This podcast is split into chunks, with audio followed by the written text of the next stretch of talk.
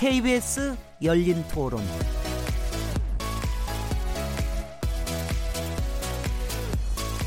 안녕하세요. 묻는다, 듣는다, 통한다. KBS 열린 토론 진행자 시민 김진혜입니다.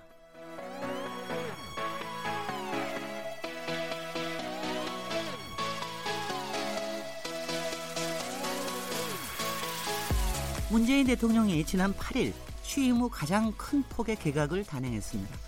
이번 개각에는 현역 의원 2명이 포함됐는데요. 이른바 비문 계열로 분류돼 왔던 박영선 의원과 진영 의원이 각기 중소벤처기업부 장관, 행정안전부 장관 후보자로 내정되면서 그 배경에 관심이 쏠리고 있습니다. 개각 이후 여당인 더불어민주당도 상당한 변화를 맞을 것으로 보이는데요.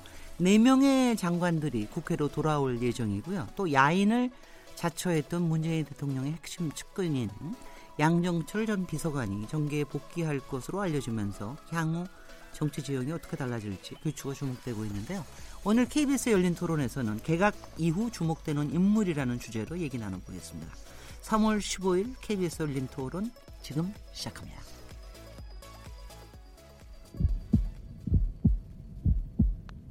살아 있습니다. 토론이 살아 있습니다. 살아있는 토론, KBS 열린 토론. 토론은 라디오가 진짜입니다. 진짜 토론, KBS 열린 토론. KBS 열린 토론에서 매주 금요일마다 인물을 중심으로 주요 이슈를 살펴보는 시간을 갖고 있죠. 이번 주에는 다양한 시선으로 화제 인물을 분석하는 인물 없는 인물 토론 코너로 꾸며보려고 합니다. 오늘은 더불어민주당 in and out이라는 주제로 38 개각 이후 주목되는 인물, 어, 당에서 나가는 인물, 또 다시 돌아오는 인물, 향후 여, 여권의 역학 구도가 어떻게 달라질지 얘기 나눠볼 것인데요. 오늘 얘기 함께 나누실 패널 세 분 소개해드리겠습니다. 날카로운 여론 분석을 위해서 모셨습니다. 배종찬 인사이트 K 연구소장님 자리하셨습니다. 안녕하십니까 배종찬 소장입니다. 날카롭게 하겠습니다. 예, 날카롭게 K 그러니까 굉장히 날카롭게 네, 네. 느껴지긴 합니다. KBS의 K입니다. 네. 네. 또 우리 항상 같이 함께 해 주시는 패널 분이죠. 최병묵 전 월간조선 편집장님 모셨습니다. 음, 네, 안녕하십니까. 김민하 전 미디어스 편집장님 나오셨습니다. 안녕하십니까. 예, 저 백분 동안 오늘 주제가 아주 재밌어서요. 많이 기대가 됩니다. KBS 열린 토론은 매일 새벽 1시에 재방송됩니다. 그리고 팟캐스트로 언제 어디서든 들으실 수 있습니다. 자, 이제 본격적인 토론 나눠볼 텐데요. 지난 8일이었습니다. 문재, 문재인 대통령 취임 후에 어, 가장 큰 폭의 개각이었는데요. 장관 18명 가운데 7명을 바꿨는데 어, 특히 이번 개각에는 어, 당에서 박영선 중소벤처기업부 장관 후보자가 나왔고 또 진영 행안부 장관 후보자 이렇게 현역 전, 정치인이 두 명이 나왔는데 뭐 그전에 비해서는 굉장히 줄은 숫자입니다. 그래서 이런데 어떤 배경이 있다고 보시는지 어떻게 또 평가하시는지 시점과 뭐 이런 부분에 대해서 얘기를 해주시기 바랍니다. 최병묵 기자님부터 시작하시죠. 우선 이번 개각은 내년 총선하고 아주 밀접한 관련이 있다고 저는 생각을 하거든요. 네. 어, 그게 왜 그러냐면 이번에 개각에서 이제 물러나게 되는 장관 4명 현역 의원들이죠. 이 현역 의원들은 내년 총선에 다 출마를 하게 돼요. 음. 그러니까 더 이상 끌고 끌고 가기가 좀 어려운 상황이죠. 네. 장관직을 계속 수행하기가. 그리고 이제 이번에 들어가는 또 두 명, 지금 얘기하는 박영선 중소벤처기업부 장관 후보자하고 진영 행정자치부 장관 후보자의 경우에는 이제 지금 들어가면 내년 총선에는 출마를 못 하는 거죠. 네네. 어, 그렇게 되니까 그 이 사람들은 이제 지금 들어가서 불출마를 약속하고 이제 장관직을 수행하고 이 두 사람은 이제 장, 장관직을 그만둔 이후의 어떤 정치적 설계를 해야 되는 것이고 네.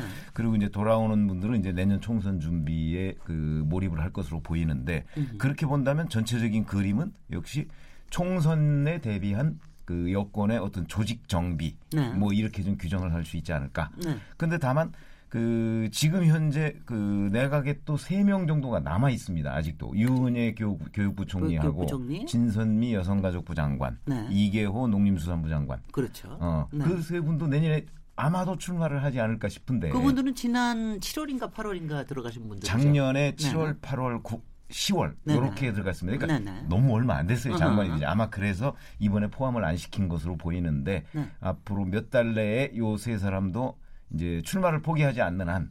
아마도 그 추가 개각을 해야 하지 않을까 이렇게 예상하고 있습니다. 옛날에는 장관이 되고 난 다음에 다시 당에 돌아오는 것도 보통 한 서너 달 앞두고 돌아오고 그랬는데 요새는 그게 잘 안 되는 모양이에요. 보통 요새는 6개월 정도 앞두고서 돌아와야. 되니까 네. 그렇게 된다면 이제 또 이제 지명되고 나서 인사청문회 기간이 있지 않습니까? 네. 그러니까 최소 한 8개월, 9개월 정도 전에는 바꿔줘야 글쎄요. 6개월 전에 당으로 돌아오게 되는 거죠. 네, 네, 네. 어떻게 보셨어요, 배종찬? 지역구 사정도 있- 있는 걸로 보시면 이제 총선용이라는 이야기가 나오는 것이 과거에는 불과 뭐 몇 개월 남겨두고 와도 대부분 지역구에 나가게 되면은 뭐 당선 가능성이 그렇게 문제가 되지 않았던 시절이거든요. 그런 그렇죠. 경우들이 많았거든요. 네. 근데 지금은 굉장히 여야. 여야가. 여야가 또 첨예한 데다가 어떤 정치적 상황이 뭐 내일 닥칠지 알 수가 없는 상황, 그만큼 불확실성이 커진 것이죠. 그리고 여러 가지 변수들도 있습니다. 지난 지방선거만 하더라도 대통령의 지지율이 워낙 고공행진이기 때문에 지방선거 성적의 열리를 대통령 지지율이 했다 이런 이야기가 나오지만 지금도 대통령 지지율이 좀 주춤한 상태고 이러다 보면 좀 빨리 와서 대비를 해야 되는 것일 수 있는데 저는 인사와 관련해서는 여론에서 주목하는 건 한 두 가지 정도입니다. 하나는 이제 시의성 부분인 거죠. 그러니까 타이밍이 잘 맞느냐. 근데 타이밍은 맞아 보입니다. 네. 왜냐하면은 또 교체를 해야 되고 또 지금 현재 여러 가지 상황들이 뭐 경제도 그렇고 또 대통령의 공약 이행도 그렇고 좀 더 가열차게 돼야 되는데 뭐 정치인 이 장관의 경우에는 또 총선을 대비해야 되기 때문에 계속 지속 가능성이 또 없는 부분이 있거든요. 음흠. 바로 이 부분에 대해서 이제 전문성이 있는 관료들이 들어가서 이제 대체가 된다는 것인데 근데 한편으로는 과연 새로 투입되는 인물들이 적절하냐? 이 박영선 후보자의 경우도 그렇고 진영 후보자도 아주 참신한 또 개혁적인 이런 이미지는 아니거든요. 그럼 뭐 사선 의원입니다. 네. 뭐 개혁을 바라십니까? 아니? 그러니까요. 그래서 무난, 무난한 인물을 선택했다는 점에서 네. 좀더 국민들의 눈높이는 좀 파격적인 인사가 왔으면 네. 그래서 오히려 이 법무부 장관이 교체되는 경우에는 이 검찰 개혁에 대해서 그동안 지지부진했다면 좀 강력한 추가적인 개혁의 의지가 있을 수도 있다. 이렇게 구- 국민 여론에서 해석을 할 수 있는데 그렇게 따져 본다면은 아주 파격적인 인사는 아니다. 그래서 이 주목도는 기대보다는 물론 그 기대, 기대 라는 것이 여당이나 대통령 지지층의 기대치가 될 텐데 좀 떨어지는 거 아니냐라는 생각도 해봅니다. 네. 사실 박영선 의원은 그동안 법무부 장관으로도 굉장히 많이 거론이 됐었는데 만약 이번에 법무부 장관으로 만약 거론이 저 내정이 됐더라면 은 사실은 굉장히 어, 논쟁도 크고 뭐 좀 참신하게 보이기도 했을 것 같기도 한데 일단 화제가 되겠죠. 화제가 예, 예. 되죠. 왜냐하면 화제가 법조인이 네. 아니니까. 글쎄 말이죠. 왜냐하면 박영선 의원이 지난번에 법조인이 아닌 법사위원장이 됐을 때 굉장히 그럼요. 화제가 그것도 됐거든요. 화제죠. 그것도 어, 화제가 그러면서 됐죠. 검찰에서도 굉장히 긴장을 한 그런 상황이었는데 만약에 이번에 지금 말씀하신 대로 법무부 장관 후보자가 됐다고 한다면 네. 그러면 이제 법조인 출신이 아닌 그 정치인 법무장관. 네. 왜냐하면 과거에 좀 박상천 장관이나 뭐 천정배 장관이나 이런 분들이 다 법, 다 장관을 율사 하긴 출신이죠. 했는데 정치인 네. 근데 법조인 출신이었단 말이죠. 네. 어, 그래서 주목을 좀 덜 받은 측면이 있는데 이번에 음. 만약 박영선 후보자가 그쪽으로 갔었다면 음흠. 굉장히 화제가 됐을 거로 보입니다. 네, 김, 김민아 편집장님 일단 얘기를 좀 듣고요. 어, 제가 생각해도 이제 총선을 겨냥한 이제 그런 이제 인사인 걸로 이제 그렇게밖에 해석할 수 없는 게 말씀하신 대로 어떤 종류의 전문성이라든지 이제 인사 적합성이라든지 이런 요인을 따지기가 좀 애매한 그런 인사들이죠. 예를 들면 뭐 박영선 의원의 경우에는 뭐 경제민주화도 많이 얘기하고 그다음에 저 언론에 있을 때는 경제부 출입을 하기도 했지만 사실은 뭐 이런 중소기업과 관련한 경제 정책에 특화되어 있는 인물이다 이렇게 보기엔 좀 어려운 거 아니겠습니까? 네. 그 진영 장관도 과거에 이제 보건복지부 장관을 한 일은 있지만 또 이제 그 행정자치부라든지 이런 분야에서는 또 이제 역할이 다른 것이기 때문에 이런 부분에서 사실 전문성이나 이런 뭐 적합성을 놓고 보면 사실 좀 이, 이 쉽게 이해가 되지 않은 이런 부분들이 있는 거죠. 그래서 제가 볼 때는 이제 아무래도 총선 대비한 어떤 메시지를 전하는 부분이 분명히 있는 건데 거기서 이제 지금 말씀하신 개혁성이라든가 어떤 파격 이런 거보다는 어떤 안정적인 느낌 뭔가 아, 이 정권에서도 이제 좀 어, 강하게 좀 명운을 걸고 추진하는 그런 정책을 관철시킬 수 있는 인물이라든지 그런 건 아니다. 그런 점에 오히려 방점을 찍은 인사가 아닌가. 그래서 이 인사도 어떤 총선 전략하고 면밀하게 아, 접점을 가질 수밖에 없는 그런 인사인 것 같다. 좀 이런 생각을 많이 어, 했고요. 그래서 이제 중소기업 벤처부 장관인데 이 부분 이 부분과 관련해서는 결국 어쨌든 경제 정책과 관련한 부분이 있는 거지 않습니까?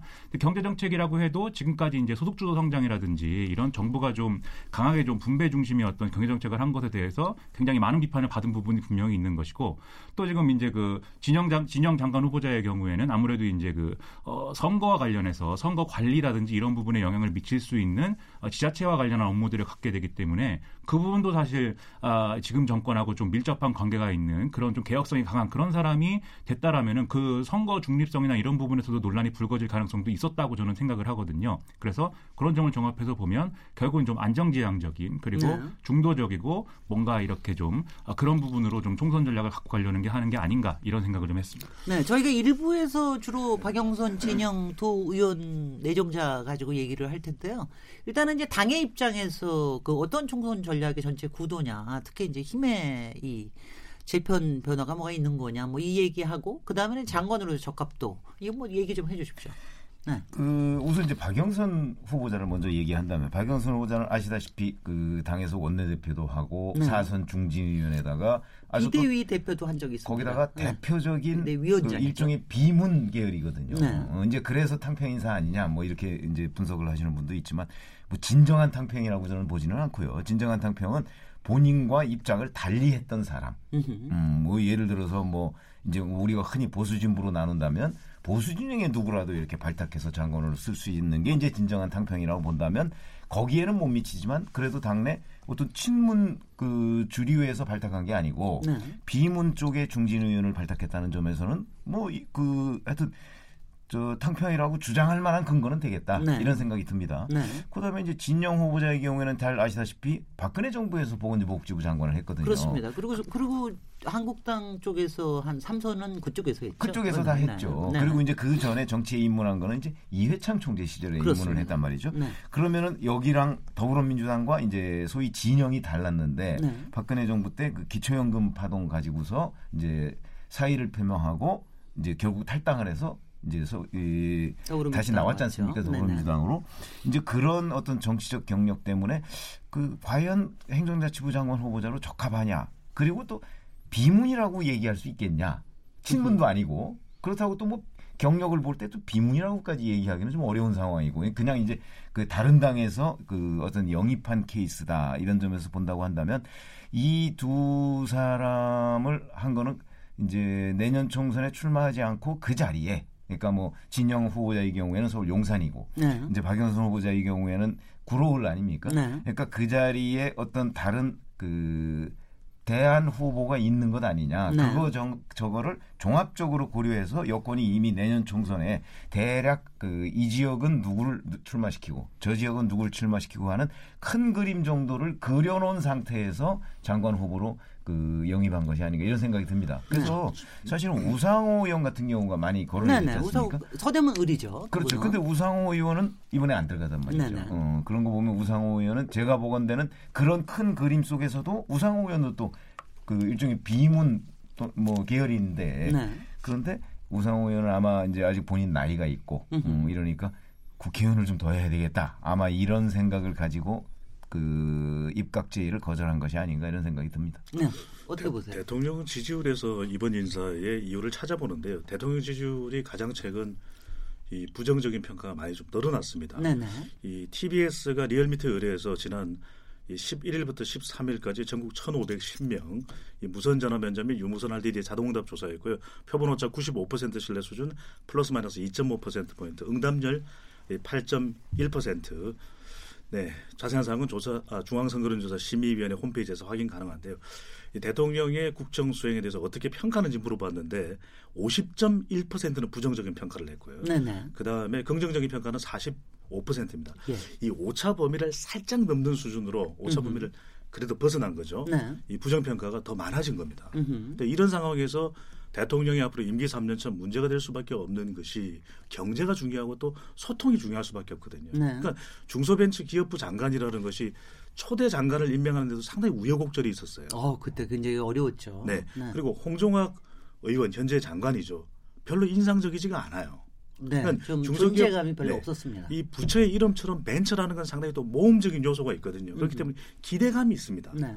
이 문재인 정부가 그래도 벤처에 있어서만큼은 뭔가 새로운 것을 할 수 있는 역량을 보여주지 않겠느냐. 우리가 대표적으로 그렇게 보는 일종의 학습 효과가 우리 최병묵 어, 기자께서는 아실 텐데 이 98년 2000년대 김대중 정부 때 보면 다큰 열풍이었거든요. 네네. 그때 여러 가지 문제점도 많았지만 새로운 성장 동력을 만들어낸 것도 사실입니다. 음흠. IT 기업이라든지. 근데 지금 중소벤처 기업부가 좀 정체돼 있는 현상에서 과연 누가 이 기업들과 정치적인 소통력을 발휘해 줄 수 있느냐. 임기 3년째. 그렇다면 정치인이 또 나을 수가 있거든요. 그 중에서도 좀 더 정치력을 가지고 있는 인물. 그 사람이 바로 박영선인데 이 지역구가 또 구로 가산 디지털 단지가 있어요. 그렇습니다. 그래서 이런 부분에 대한 경험도 작용될 수 있는 부분이기 때문에 이 박영선 의원이 후보자로서 고려될 수 있는 부분을 생각하는데 근데 한 가지 아쉬운 점은 저는 이제 다른 쪽에서 보면은 또 하나 대통령 지지율을 찾을 수 있는 것이 만약에 대통령의 지지율이 회복되면 좋겠는데 만약 그렇게 되지 못한다면은 내년 총선은 상당한 고비가 될 수 있습니다. 그렇죠. 중간 평가 성격이 강할 수밖에 없는데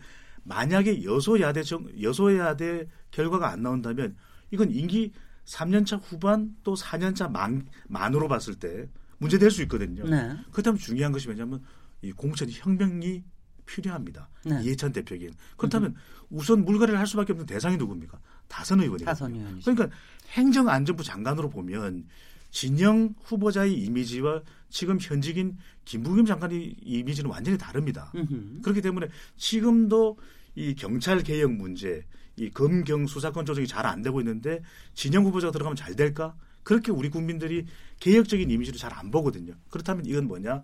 이 공천을 위한 다선 의원의 불가리 성격이 박영선, 진영. 그러니까 음흠. 진영을 달리해서 당선됐던 진영. 의원이었거든요. 그런 만큼 이번에도 좀 진영을 위해서 약간 희생의 의미도 포함된 것 아닌가 네. 이렇게 해석을 해봅니다. 네. 그 저기 박영선 위원에 대해서 네. 근데 지금 이제 이- 얘기하면서 또 굉장히 또 좋게 들리는 것 중에 하나는 뭐냐면은 중소기업 벤처부가 상당히 또 모험적이고 개척적인 부분이 있는데 여태까지 별로 활동을 잘 못했으니까 어 사실은 상당히 활약을 기대하면서 박영선 장관 내정을 했다 이렇게 좀 해석을 하시는 거예요? 그렇죠. 여기서 네네. 중요한 그렇게 것은 그렇게 뭐 난 그것도 네. 좋은 해석입니다. 근데 여기서 한 가지만 더 말씀드리는 건 아마 이 이야기 지금 아직 안 나왔는데 네, 이 서울시장을 희망한다. 네. 이런 이야기는 계속 되어 왔던 것이거든요. 네네. 지난 지방선거 때도 이 경선에 참여하지 않았습니까? 네. 적어도 붕수- 중소벤처기업부 장관으로서 수완과 성과를 보여준다면 서울시장 우선순위에 오를 수가 있는 제가 것이죠. 듣고 싶은 얘기였습니다. 네. 저는 왜냐하면 그걸 가장 크게 봤거든요. 왜냐하면 본인이 본인이 희망하는 것도 상당히 있었을 것이다. 그러니까 중소기업 그렇죠. 중소기업 벤처부로서의 역할을 굉장히 명확하게 한다면 그리고 특히 지금이 이제 혁신 성장이 좀 주춤하고 있는 때 아니에요.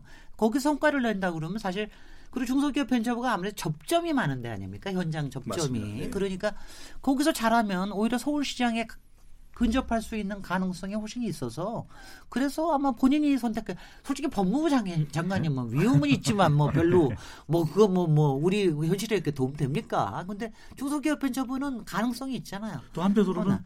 검찰 개혁에 대한 초점은 오히려 이 법무장관보다는 조국 수석에 또 가 있거든요. 그렇죠. 크레딧이 그쪽으로 네. 가게 돼 있죠. 그렇다면 네. 지금 들어가서 일종의 조국 수석과 접점을 맞추면서 계획을 한다는 것도 쉽지만은 않은 일이니- 네네. 일이니까요. 네. 그래서 저는 굉장히 괜찮은 본인으로서 괜- 괜찮은 선택이었다. 저는 그렇게 생각을 했는데.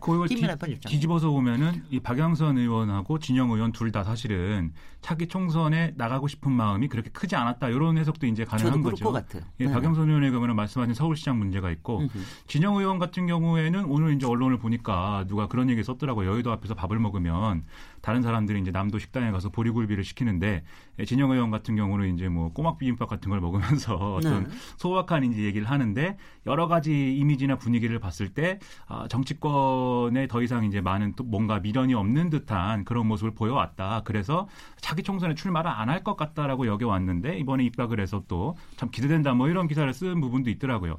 그래서 저는 그런 두 그런 것까지 종합을 해서 이제 아, 이런 인사를 결정한 것이다 이런 생각이 마찬가지로 들고 다만 이제 중소벤처기업부 관련해서는 요게 이제 성과를 이제 기대하지만 또 성과를 내기가 또 쉽지 않은 조건이라는 게 있는 것 같습니다. 장관이 잘한다고 해서 이 부분이 뭐 아, 성과가 쉽게 나는 것도 또 아닐 뿐더러 근데 장관이 열심히 뛰면 조금 날 수도 있어요.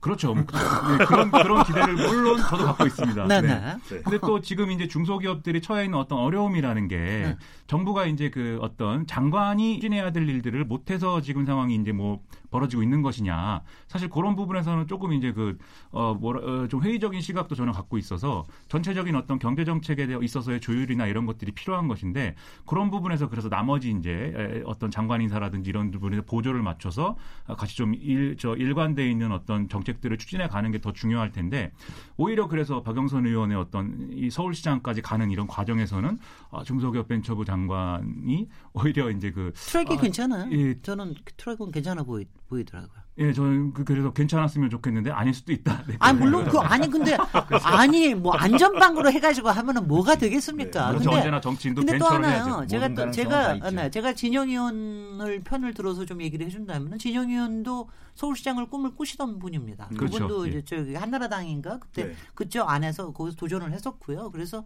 어 사실 그 이게 뭐 끝나는 커리어다 이렇게 볼 수는 없다고 보이고요. 다 저는 그런 본인의 그런 어 욕구라는 게 이렇게 뭐 쉽게 끝나지는 않을 거라는 생각은 근데 합니다만. 이제 네. 지금 본인의 어떤 그 연령 문제도 있을 거예요. 아니 무슨 어. 트럼프 대통령은 지금 어, 내사진데 뭐. 대통령하고 비교하면 그렇긴 한데 지금 네. 올해 69세거든요. 네, 네. 어, 그런 것도 있고 그거보다는 저는 사실은 여의도 이게 뭐 제가 완전히 확인을 한 건 아닙니다만은 본인이 이제 그 자유한국당 쪽에서 이쪽으로 넘어왔잖아요. 네. 이제 그 새누리당에서 넘어오고 난 이후에 이제 이쪽의 당원들은 전부 다 더불어민주당 당원 아니겠습니까?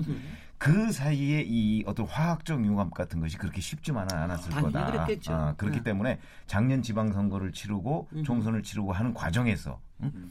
과정에서 아마 그러니까 작년 특히 작년 지방선거를 치르는 과정에서 상당수의 더불어민주당 그 당원들과의 갈등이 있었다는 소문이 있어요. 어, 그래서 그 본인이 아마 더 이상 출마하기가 쉽지 않다. 어, 이런. 판단을 했을 거라는 주장도 나오더라고요. 음흠. 그래서 거기에다가 이제 지금 서울 용산을 노리는 사람들 그 많죠. 후보자들이 좀 있어요. 그럼요. 어, 그러니까 이제 그 이런 것들이 맞물리면 본인이 그 내년 총선에서 수성하기가 쉽지 않겠다. 우선 당내 경선에서 수성하는 게 별로 그렇게 저 쉽지 않고 네. 그다음에 당내 경선에서 본인이 승리한다 할지라도 이 용산이라는 동네가 또 그 여야가 좀 팽팽한 지역이거든요. 가면서 봐. 지난번에는 음? 자유한국당으로 당선이 됐던가요? 자유한국당으로 당선이 아, 됐죠. 그랬군요. 어, 네, 나 네. 저는 그 이쪽으로 제- 넘어와서 했다고 제가 이제. 말씀드리는 거는 아, 그렇군요. 네. 지방 선거를 얘기하는 거예요. 네, 작년. 네, 네. 이제 그렇기 때문에 그 용산이라는 데가 가지고 있는 그 특성이 있어요. 저 잘 압니다. 거기 출마해 봤습니다. 그러니까 진영 의원하고도 한번 붙어 가지고 또 어. 그 제가 떨어졌고요. 그러니까 거기, 그래서 제 거기가 잘합니다. 그쪽에 좀 그렇죠. 지지요. 그러니까 거기에 지금 시청자분들이 잘 그 모르시는데 서울은 뭐 다 더불어민주당 그 싹쓸이 하는 분위기다 뭐 이렇게 생각하실지 모르겠으나 그렇지 용산이 좀 달라요. 그렇습니다. 어. 이제 그런 점 때문에 아마 진영 의원의 고민이 좀 있었을 것이고 네. 그래서 쉬- 어찌 보면 더 큰 뭐 목표가 있는지는 제가 그 확인한 바는 없지만 여하튼 본인이 그 이번을 마지막으로 국회의원은 접고 음흠. 어, 뭔가 이제 다른 길을 모색해 보려고 하는 것 아니냐. 저는 이제 이런 짐작을 하고요. 그다음에 박영선 의원의 경우에도 개인적인 관점에서 본다면 사실은 본인이 서울시장을 굉장히 하고 싶고 또 이 지역구에서 대략 한 3선 내지 4선을 하면요. 지역구민이 아, 저 의원한테 약간의 실증을 느낍니다. 좀 지루해요. 어, 그거를 그거를 네. 뭔가 본인이 돌파구를 찾아야 돼요. 네. 그래서 과거 경력에서도 보면 왜 3선 내지 4선 하는 의원들은 객관적으로 보면 될 것 같지도 않은데 갑자기 무슨 대권 도전한다는 등뭐 네네. 이런 얘기를 합니다. 그게 네. 왜냐하면 지역 구민들의 실증나는 그런 시각을 좀 돌리기 위한 거라고 저는 음흠. 보거든요. 음. 그러면 박영선 의원도 여기서 한 번쯤은 자기의 정치적 그 진로를 바꿔줄 필요가 있을 거다. 저도 그렇게 봅니다. 그렇죠. 네, 네. 그래서 아마 이런 내년 총선은 한번 쉬고 대신 장관을 하고 네. 이 장관을 이제 몇 년 할지 모르겠지만 그 마무리쯤 되면 이제 서울시장 경선이 네, 나오잖아요.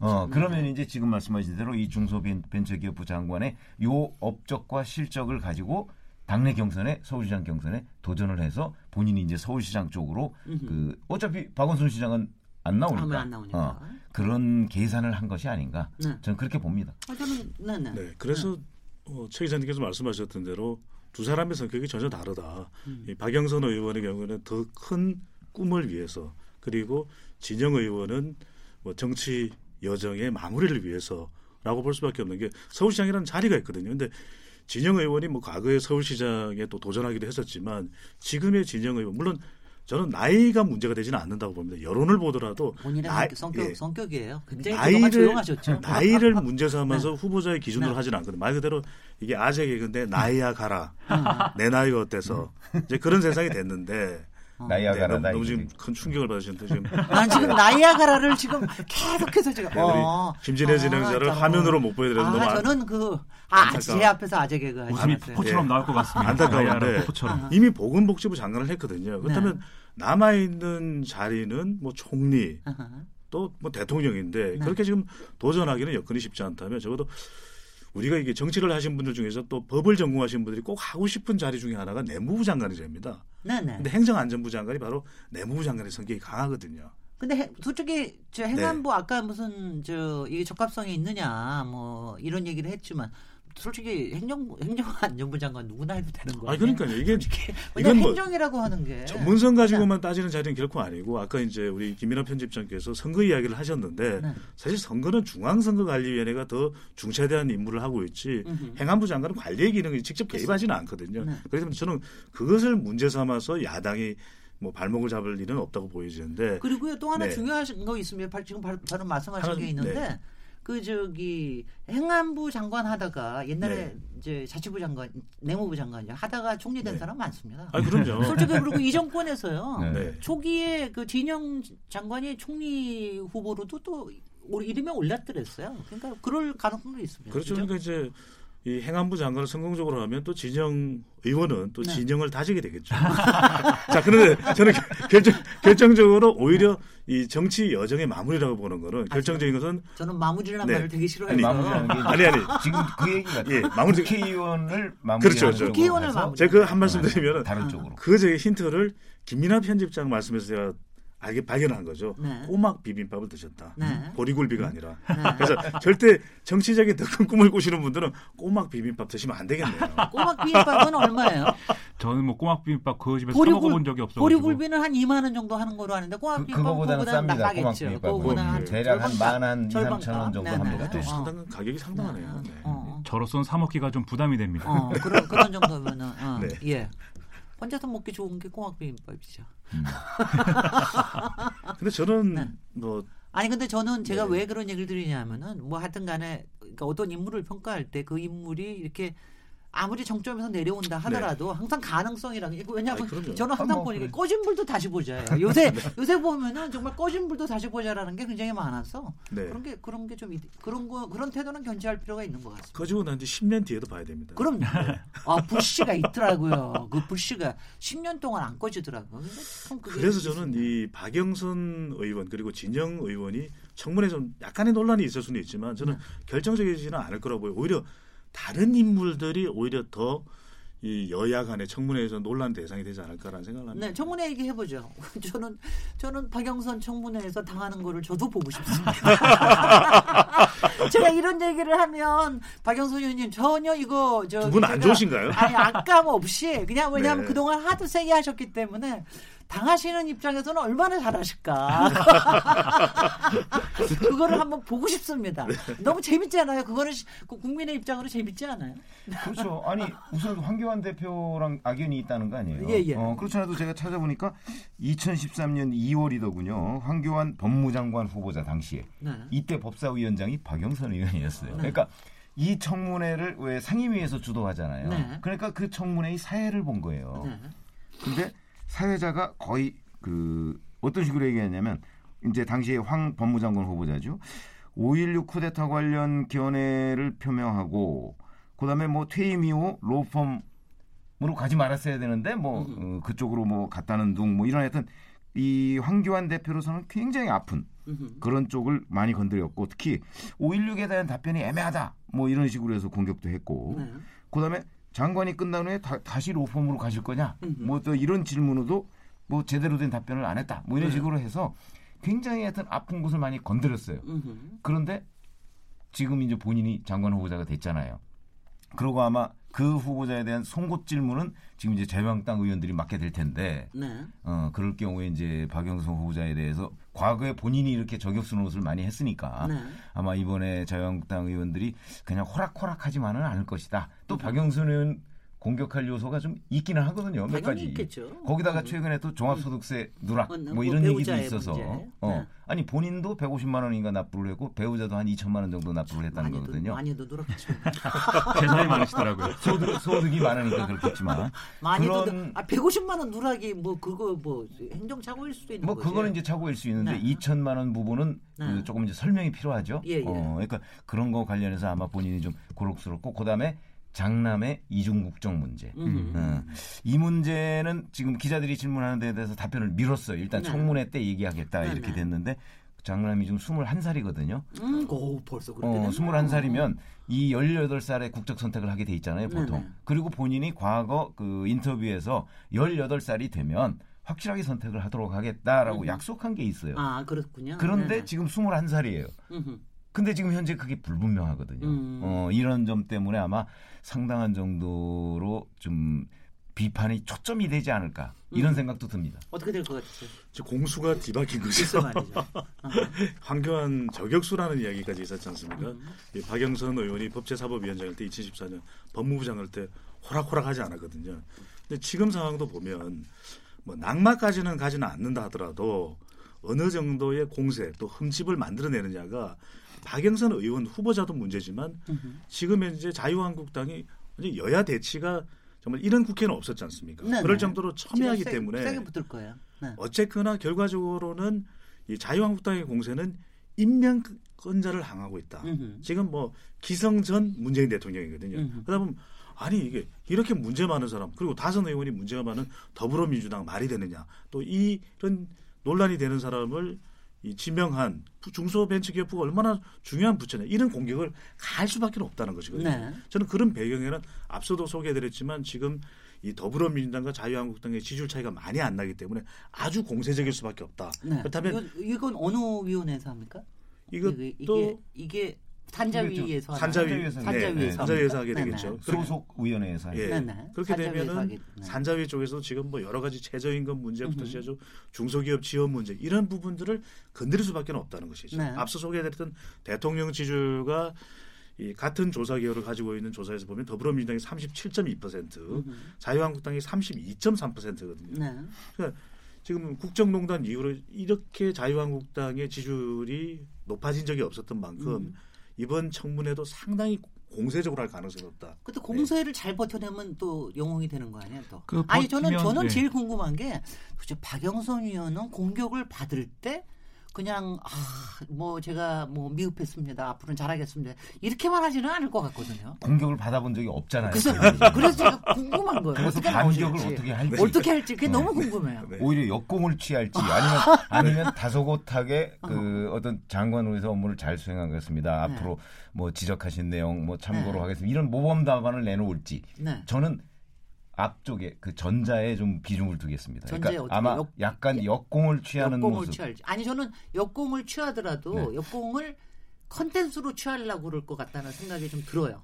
그- 그거는 그냥. 좀 어려울 수도 아, 있겠어요. 아유, 어, 왜냐하면 본인이 그- 경제부 기자를 네. 좀 옛날에 했었고, 그다음에 뭐 기획재정위원회 이제 위원을 좀 했었잖아요. 네. 요런 정도 가지고서 이 자유한국당의 이제 기재부 뭐 소속 공무원을 오래 했다든가 이런 사람들이 있잖아요. 네. 아마 그 이렇게 콘텐츠로서 이렇게 맞대응하기는 좀 쉽지가 않을 것으로 봐서 약간 정치적으로 좀 넘어갈 것 같거든요. 아, 그것도 재밌겠네. 예. 약간 너무 신 예, 짧게 비유하자면은- 짧게 먼저 네, 말씀해 네. 주시죠. 예, 비유하자면 좀 김민아 편집장. 태극권 같은 스타일이 아닐까 하는데 태극권이라는 게 예, 네, 네. 뭐 어. 공격이 들어오면 어떤 그거를 이렇게 무화해서 다시 목소- 이렇게 목소리 착 깔고 착 하다가 예. 그러다가 그러다가 여러분 말씀이 맞다고 하는 거죠. 네. 이게 아까도 말씀드렸다시피 박영선 의원이 예를 들면 친문 핵심이고 정말 뭐 청와대의 어떤 정책을 내가 뭔가 음. 어, 전면적으로 관철시킨다 이런 이미지라면 자유한국당도 공격하기 가 좋습니다. 네. 중소기업 벤처부까지 이런 뭐 정부의 일방적인 무슨 경제 정책을 할 거냐 이러면서 이제 막 이렇게 공격하면 되는데 박영선 의원 같은 경우 지금 쭉 말씀하셨지만 어쨌든 뭐 어쨌든 간에 뭐 더불어민주당이지만 비주류인 거고 네. 그리고 경제 정책에 있어서도 어떤 경제 민주화를 얘기한 바도 있지만 사실은 중도적인 어떤 스탠스를 취하기에 어렵진 않, 않을 거거든요. 네. 그래서 이제 이런 여러 가지 어떤 경제적인 어떤 정책에 대해서 공격을 하고 또 이 분야가 또 아, 전형적인 어떤 뭐 거시 정책의 분야가 아니라 사실 중소기업과 관련한 정책들이 어떤 분야 아니겠습니까? 네. 그런 점에 있어서는 자유한국당 의원들이 이제 공세적으로 취하면서 어떤 그 어, 정책에 대한 부분을 갖다가 공격을 한다고 할 때는 충분히 제가 볼 때는 뭐 어, 여러분 말씀이 맞고 그 음. 말에 어떤 적합한 이러저러한 정책들을 할 것입니다라고 밝히는 것으로 제가 볼 때는 그 부분은 이제 음. 아, 방어를 할 수 있을 것 같다는 생각이 앵커 스타일로 할 것 같으네요. 그렇죠. 뭐 그런 스타일로 저는 예. 저는 네 네. 최 기자님 말씀하신 것보다도 더 공격적으로 네. 이 반응을 보일 것 같아요. 아니 아, 저는 그래요? 저도. 그, 그럴 거라는 생각을 합니다. 저는 이제 그렇게 생각하는 큰 이유 중에 네. 이유 중에 네. 하나는 네. 이번 청문회가 이 본인의 장관 후보자로서의 청문회뿐만 아니라 사실상 서울시장이 되기 때문에 서울시장의 전초전이거든요. 네. 여기서 확 밀려버리면 누더기가 돼서 장관을 한들 임기 막바지에 사실 대통령 선거 있는 해에 지방선거 같이 있어요. 네. 그래서 사실상 정치적인 생명력이 거의 끝장난 상태에서 서울시장에 나서봐야 음흠. 별 성과가 없거든요. 그렇다면 그때는 장, 당에 남아 있었던 우상호 의원이 얼씨구나, 어, 그내 차지네 하고 나갈 수가 있는 것이거든요. 우상호 의원도 또 꿈이 있죠. 그렇죠. 네. 네. 그러니까 우상호 의원이 나가지 않는 이유는 몇 가지 이유가 있습니다. 하나는 뭐이 우리가 모르는 결격 사유가 있어서 또 하나는 서울시장을 당내에서 꿈꾼다는 이- 이야기가 있거든요. 네. 그렇다면 박영선 후보로서는 의원으로서는 오히려 저는 더 공세적일 수밖에 없다. 왜냐하면 배구로 치면은 박영선 의원은 리시브보다는 스파이크를 훨씬 더 좋아합니다. 저기 박영선 네. 의원님 이거 좀 들으세요. 네네. 네.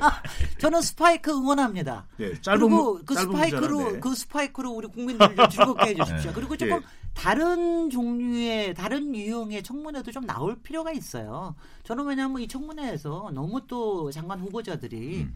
너무 그냥 맨날 그거는 제가 잘못했고 부족했고 앞으로 뭐 잘할 거고 이렇게 하는 뭐 미사여구나 형식적인 답변보다도 조금 더 세게 그리고 그동안에 이- 있어 왔던 정책에 대한 여러 가지 다른 생각들 그동안 있었던 거 이런 걸 좀 구체적으로 지적을 하면서 역공을 피는 것도 나쁘지 않다고 네. 생각합니다. 그래서 어. 주목하는 사람이 두 사람인데 저는 한 사람은 이 대통령에 미치는 영향 또 당에 주는 영향과는 별개로 본인의 개인적인 미래 바로 서울시장이라는 것 때문에 공세적인 부분하고 그래서 상당히 다를 것이다 진영 후보와는 다를 것이다 또 하나는 또 다른 인물은 제가 보- 주목하는 건 김현철 후보자 김현철은 그렇죠. 그 굉장히 상당히 예. 아니 그거는 뭐 여기서 예. 얘기하지 맙시다. 근데 김현철은 저는 이거는 예측 불가. 네. 너무 복잡하게 되니까 너무 알겠습니다. 복잡해가지고 오늘은 당에 더불어민주당 인해나만 얘기하고요. 예.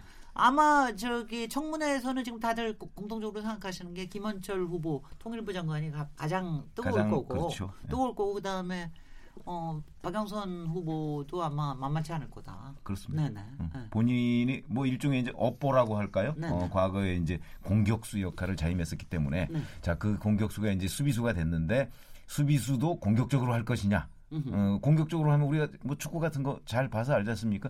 공격적으로 하다 보면 자기의 그 뒤가 비일 수가 있거든요. 네. 이제 그러다 보면 그 박영선 의원이 굉장히 아마 자유한국당 의원들과 설전을 벌이는 뭐 이런 모습을 보게 될 텐데 시청자들은 좀 흥미롭게 볼 수 있을지 모르겠으나 네. 우리가 이제 저희 정치부 기자 오래 했던 사람들 기준으로 보면 사실 국회에 가서 굉장히 이 공격적으로 나서는 부분이 별로 그렇게 결과가 안 좋아요. 다들 아시지 않습니까? 네. 그 유시민도 결과가 별로 안 장관 좋아요. 후보자가 되니까 어. 깍딱하게 그게 왜 그러냐면 아니 저는 실제 그걸 했습니다. 들어본 적이 네, 있어요. 네. 무슨 네. 얘기냐면 제가 이제 통일부 그 취재를 할 때 그 당시에 장관이 이홍구 이제 전 서울대 교수가 네, 네. 장관을 하셨는데 저는 이제 사실 이홍구 교수님한테 배웠거든요. 제가 네. 그래서 이제 아 국회에 가서 그래도 그 정도의 이제 정치 사상을 옛날에 이제 교수를 하셨는데 그 정도면 국회에 가서 뭐 이렇게 좀 가르치는 정도가 되지 않을까 근데 국회에 가서 영 아니에요. 아, 그럼요. 아는 척했다면 큰일 납니다. 그래서 제가 물- 물어봤어요 한번. 네, 네. 아니 국회에 가서 왜 그렇게 네. 좀 이제 저희 표현으로 하면 왜 그렇게 자꾸 수세적이고 뭐 그렇게 어물 어물어물하고 그러시냐 네. 그랬더니 이 사람 잘 모르는구만. 그래서 그한 시간만 그런 식으로 버티면 네. 앞으로 생활을 편하게 할 수 있다. 그러니까. 네, 이게 지혜더라고요. 네, 네. 네. 혹시 박영선 의원이 어떤 생각을 하고 계신지 어떤 네, 어떤 거를 어떻게 저도. 보세요? 김민아 편집장님은 조금 더 젊어서 음? 예. 어떻게 좀 다른 거를 다른 시나리오를 좀 예측을 하세요? 아 왜냐하면 저는 예전에 솔직히 뭐 이해찬 총리도 그랬고 유시민 장관 때도 그랬고 일단 내정자가 되니까 뭐, 아, 뭐 술한 양이 따로 없더군요. 도대체. 그럴 수밖에 없는 거죠. 예. 그래서 아 뭐 저거 저거구나. 아니 저, 저도 만약 장관 후보자 되면 술한 양할 자신이 있습니다. 근데 만약 다른 저기가 된다, 다른 전략이 있다라 그럴 것 같으면 좀 다른 전략을 좀 보는 것도 좀 필요한 게 아닌가 하는 그런 생각이 좀 들- 드는데 어떤 거 기대하세요? 저도 이제 그런 이제 그 그게 이제 박영선 의원이 좀 더 세게 나와서 네. 적극적으로 받아치고 뭐 이렇게 설전을 벌이고 이런 부분이 있으면 저는 본인 입장에서는 재미가 있을 것 같고 네. 또 이런 데 와서 뭐 할 말도 많아지는 거 아니겠습니까? 네. 네. 그런 부분에서 이제 기대가 큰데 아무래도 뭐 과거에 이제 많이 주장했던 경제민주화 정책이라든지 뭐 이런 것들을 만약에 이런 공세에 이제 공세가 맞붙어서 적극적으로 뭐 그런 정책에 대한 의견 들을 쭉 개진해 나가면서 음흠. 어떤 그런 소신을 보여준다라면은 어 뭐 서로에게 윈윈일 수 있겠죠. 이 네. 야당 입장에서는 그것도 이제 공격하는 어떤 하나의 또 어, 성과로 남길 수 있는 부분이 될 것이고. 또 하나는 특히 혁신 정, 성장 정책에 대해서 지금 솔직히 추동력이 별로 없거든요. 근데 이런, 그렇죠. 걸 가지고 추동력을 만들어낼 수 있거든요. 그렇죠. 그리고 네. 또그 성과를 가지고 아까 말씀하신 대로 이제 뭐 서울시장까지 가는 이제 자기의 이제 정치 경력을 쭉 이제 일관적으로 가져나가는 그런 것들이 이제 필요한 것인데 이제 그런 판단을 박영선 의원이 하면 이제 우리가 기대하는 그런 장면을 볼 수 있게 될 것이고 네. 반면 뭐 다른 판단을 할 수도 있겠죠. 뭐 정권 말이 되면은 뭐 언제나 이제 그 기존의 이제 기존의 이 정권에서 가졌던 어떤 정치적 스타일 들 그런 것들하고는 또 반대되는 어떤 스타일을 추구하는 대권 주자들이 또 떠오르지기도 하고 그렇지 않습니까? 뭐 지금은 대권 주자들이 어디 가는지 지금 잘 모르겠지만 여러 문제 때문에 그런 점을 생각할 수도 있고 그래서 아직까지는 박영선 의원이 뭐 어떻게 이제 전략을 짜고 있을지 제가 잘 모르지만 뭐 어쨌든 여기 계신 여러분들이 기대하시는 대로 좀 적극적인 모습을 보여서 치고받고 하는 그런 모습을 봤으면 좋겠습니다. 네 네. 진영, 진, 너무 우리가 진영 네. 후보자에 대해서 너무 우리가 각박하게 얘기를 했는데 한가 하나는 좀 저기 진영 후보자 해- 행안부 장관이라서 내년에 어 선거에 이 정치인 출신의 장관이 있다는 게 어떠냐 근데 그건 선례들이 있더라고요. 예전에 유종복 장관, 맹영규 장관 뭐 다 그런 예들이 있어서 그거는 큰 무리가 되지는 않을 것 같다는 생각은 드는데요. 아까도? 말씀드렸듯이 행안부 장관이 뭐 역대 선거에도 그렇지만 과거에 뭐 이승만 정권 이럴 때는 뭐 당시 내무부 장관인가 이런 사람들의 영향력이 있었겠지만 지금은 중앙선거관리위원회가 뭐 털끝만 한 일이 생겨도 이게 뭐, 예- 뭐 여지를 주지 않습니다. 네. 그 정도의 이렇게 또이 헌법 기관이 있기 때문에 저는 크게 문제가 되지 않는다고 보고 이 박영선 의, 뭐 의원 관련해서 제가 한 가지만 말씀드리면은 박영선 의원은 공세적이지 않으면 오히려 본인의 영향력이 죽을 수밖에 없다. 아하. 왜냐하면은 지금 현재 상황이 여야 대치 국면이에요. 지금 뭐, 혹시 인사이트 K에 지금 컨설팅 의뢰 오신 거 아니에요? 아니 아니 그게 그, 그게 아니라 저는 항상 사심 없이 네, 네네. 사심 없이 하는데 저는 그렇다면은 왜냐하면 당내 호응 세력을 만들기 위해서라도 지금 국면이 이 정말 만만치 않은 비상 상황일 수도 있기 때문에 저는 본인이 그런 모습을 보이면서 당내에서 비주를 주고 또 서울시장으로서의 당내 조직이 좀 부실한 이 박영선 의원이 자기 세력을 만들 여지도 생기거든요. 그렇습니다. 기회도 되고 또 하나는 박영선 의원이 누굽니까? 또 다선 의원이기 때문에 상대방의 약점을 다 압니다. 음. 이 공격하는 사람이 허점을 알기 때문에 그림자를 알거든요. 네. 그러면 공격을 할 때 음, 눈빛 하나만으로 음, 당신은 지금 더해 뭐 이런 아. 저는 레이저 빔을 쏘지 않을까 레이저 이런 생각이 빔? 듭니다. 네. 어, 결국, 또 박영선 의원 쪽으로 갔는데 네네. 네. 사실 이제 진영 후보자의 경우를 한다면 지금 말씀하신 대로 정치인 출신이 뭐 행정안전부 장관에 갔다고 그래서 선거를 앞두고 뭐 저도 크게 문제될 거라고 보진 않아요. 네. 왜냐하면 행정안전부가 선거 관리를 그냥 행정적으로만 하는 거거든요. 그렇죠. 리고 실질적인 실무 관리는 다 중앙선관위가 하기. 때문에 네. 그런 데 개입할 여지는 없습니다. 그래서 네. 아마 뭐 그거 자유한국당도 다 알 거예요. 네. 다만 자유한국당이 문제 삼는 거는 이제 바로 그 진영을 옮겼다는 거. 아니 선관위에 네 네. 있는 그 조혜주 아, 상임위원을 저희죠. 오히려 아, 어, 어떻게 할 거냐? 어, 뭐 그 사람 그런 어떻게 할 거냐? 음. 어, 근데 그거에 대한 인수는 자- 행자부 장관이 가지는 아니 건 그건 아니잖아요. 아니지만 네네. 이제 막 입장이 연결시켜서 어떠냐? 뭐, 이제 막뭐 그런. 거를 하거나 어, 아니면 어. 이제 진영 후보자의 경우에 뭐 이렇게 자유한국당 쪽에서 뭐 과거에 이제 자기네들 정권에서 저 보건복지부 장- 장관을 했었기 때문에 다른 문제 제기 같은 걸 별로 할 수가 없을 네. 거예요. 그래서 음. 이제 시청자들이 이렇게 청문회를 관전하는 이런 입장에서 본다면 조금 밋밋한 청문회가 되지 않을까 그럴 수는 있죠. 이렇게 예상을 하고 있습니다. 근데 아무래도 저기 그 자유한국당의 친박 세력들이 꽤 아직도 있는데 그 친박 쪽에서는 사실은 조금 못마땅해 하는 건 상당히 있지 않겠습니까? 그렇다고 해서 거- 이거는 지금 청문회인데 네. 그거 뭐 어- 그러면 이제 개인적인 흠을 가지고 공격을 해야 되잖아요. 음. 근데 그런 흠은 또 뭐 굳이 있다면 이제 부인 쪽에 부동산이 많다 뭐 이런 거. 근데 또 부인이 의사더라고요. 음, 그러니까 그것도 또 문제 삼을 수가 없어요. 의사는 뭐 음. 돈 많이 음. 벌잖아요. 네. 어. 네. 그래서 별로 문제 삼을 거 없고. 네.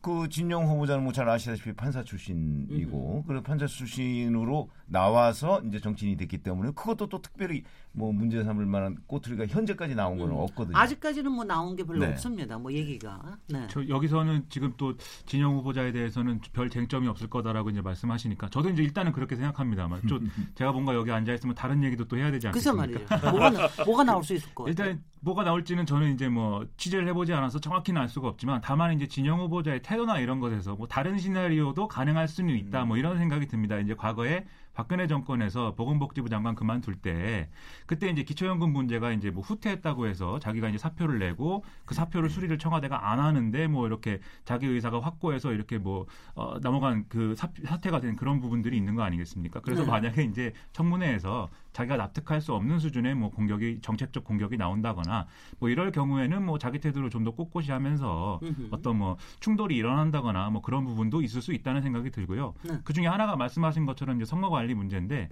행정안전부 장관이 이제 저 공무원들의 또 수장이기도 하고 그런 부분들이 있어서 뭔가 뭔가 이게 그렇게 뭐 어떤 논리적인 연결 부분으로 가는 건 아니지만 음흠. 어떤 정치 공세 차원에서 뭔가 선거 관리, 뭔가 중립성, 공무원 중립성 뭐 이런 얘기를 할 수도 있기 때문에 네. 그런 부분에서 이제 만약에 진영 의원이 아, 자기 성격답지 않게 발끈하거나 이러면 뭐 우리가 원하는 그런 흥미진진한 그림도 나올 수가 있지 않을까? 저는 이런 좀 다른 대답을 해봅니다. 왜 이렇게 다들 발끈하는 걸 다 기대하는지 모르겠는데.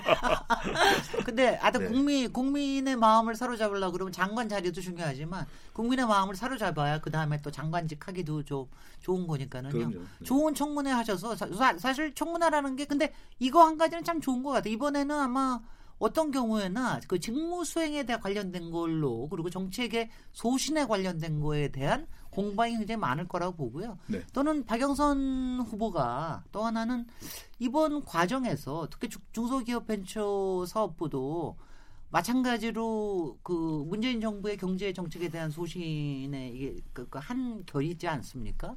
그래서 아마 그거에 대한 소신을 밝히면서 저는 상당히 어 이른바 저기 문심 어, 문팬들 뭐 이런 이런 쪽에서도 사실 그쪽에서 굉장히 좀 별로 그렇게 안 좋아하고 그러니까 거기에서도 상당히 좀 좀 친문 쪽에 좀 좋은 이미지를 갖게끔 만들지 않을 노력을 하지 않을까 뭐 이런 생각도 해봅니다. 제가 말씀드린 그 부분인데 이제 네. 아무리 서슬퍼런 음흠. 이 검사 특수부 검사 출신이라도 이 청문회 대만 서면 순한 양이 되는 것이거든요. 그렇죠. 그래서 이른바 청문회를 가려서 이 정치인들에 대한 참 교육이 이루어지는 이루어지는 계기가 된다는 얘기를 하는데 저는 박영선 의원은 이 참 교육 이거 본인이 여러 번 사회를 봤던 내용이거든요. 네. 저는 절대 순한 양이 될 걸로는 안 봅니다. 어허, 어허.